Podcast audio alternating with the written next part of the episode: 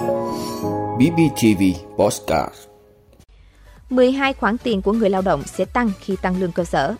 Du lịch Việt Nam bứt tốc thu hút khách quốc tế.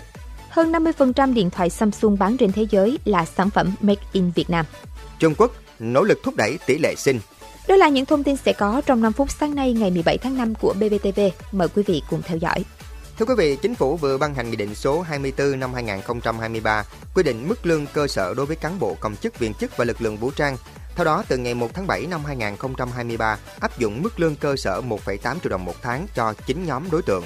Khi điều chỉnh lương cơ sở, nhiều khoản tiền trợ cấp dành cho người lao động ngoài nhà nước cũng sẽ được điều chỉnh tăng thêm. Cụ thể gồm 12 khoản tiền như sau. 1. Tăng mức hưởng dưỡng sức phục hồi sức khỏe sau khi ốm đau. Theo đó, khi tăng lương cơ sở lên 1,8 triệu đồng, mức hưởng dưỡng sức phục hồi sức khỏe sau khi ốm đau sẽ tăng lên 540.000 đồng, hiện hành là 447.000 đồng. 2. Tăng mức trợ cấp một lần khi sinh con hoặc nhận nuôi con nuôi. Theo đó, mức trợ cấp một lần khi sinh con hoặc nhận nuôi con nuôi sẽ được tăng lên 3 triệu 600 ngàn đồng, hiện hành là 2 triệu 980 ngàn đồng. 3. Tăng mức hưởng chế độ dưỡng sức phục hồi sức khỏe sau thai sản. Từ ngày 1 tháng 7, tăng mức hưởng chế độ dưỡng sức phục hồi sức khỏe sau thai sản lên 540.000 đồng, hiện hành là 447.000 đồng. 4. Tăng mức trợ cấp một lần, suy giảm 5% khả năng lao động thì được hưởng 5 lần mức lương cơ sở, tức 9 triệu đồng. Sau đó cứ suy giảm thêm 1% thì được hưởng thêm 900.000 đồng. Ngoài mức trợ cấp quy định nêu trên còn được hưởng thêm khoản trợ cấp tính theo số năm đã đóng bảo hiểm xã hội. 5.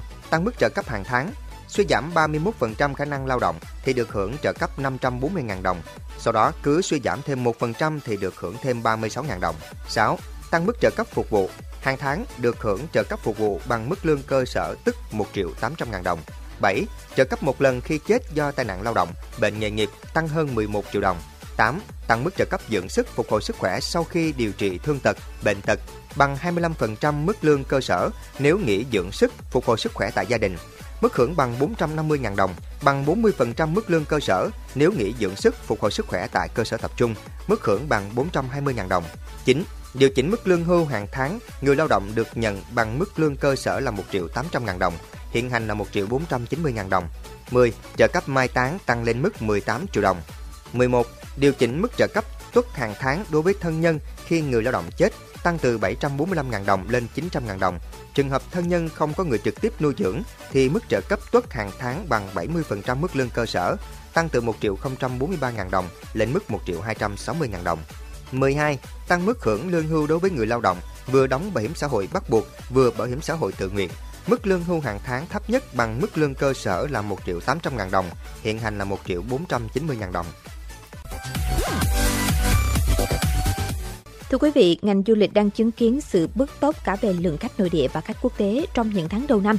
Nếu như khách nội địa đã chạm 38 triệu lượt trong 4 tháng, thì tháng 4 cũng là tháng thu hút khách du lịch quốc tế cao nhất từ đầu năm đến nay, với hơn 984.000 lượt.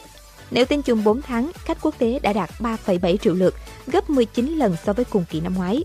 Đáng chú ý hơn, con số này đã đạt gần một nửa lượng khách mục tiêu mà ngành du lịch đặt ra cho năm nay là 8 triệu lượt, dù chỉ mới tháng 4. Trong top 10 thị trường hàng đầu, Đông Bắc Á có 4 thị trường Hàn Quốc, Trung Quốc, Đài Loan, Trung Quốc và Nhật Bản.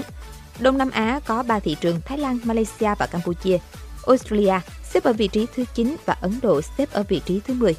Theo dữ liệu từ Google, lượng tìm kiếm quốc tế về lưu trú du lịch Việt Nam xếp thứ 11 trên thế giới, nằm trong nhóm có mức tăng từ 10% đến 25%.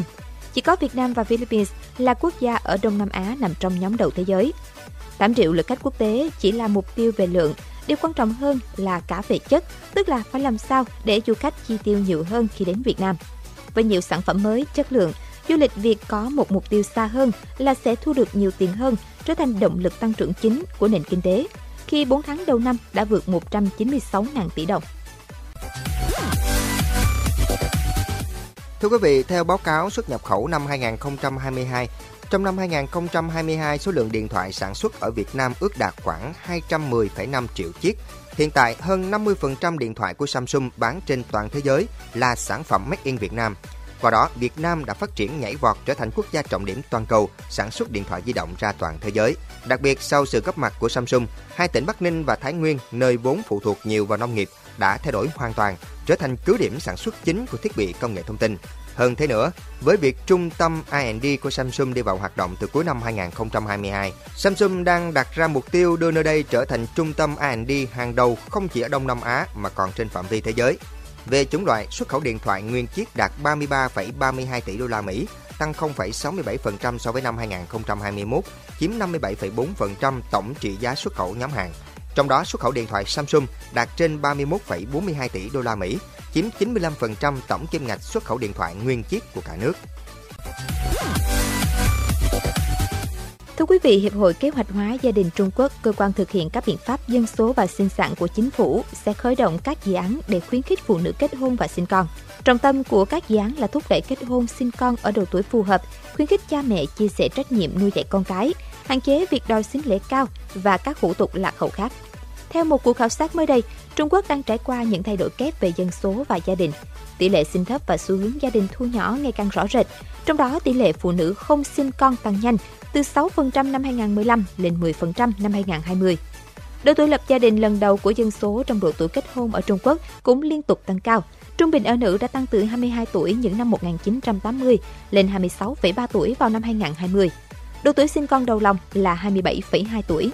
Các chuyên gia dự đoán với tốc độ già hóa dân số như hiện nay, quỹ hưu trí nhà nước của Trung Quốc có thể sẽ cạn kiệt vào năm 2035. Khủng hoảng lương hưu chỉ là một trong số những hệ lụy mà Trung Quốc sẽ phải đối mặt do suy giảm dân số. Xu hướng này có thể gây ra nhiều tác động phức hợp tới nền kinh tế nước này và cả vị thế là công xưởng của thế giới.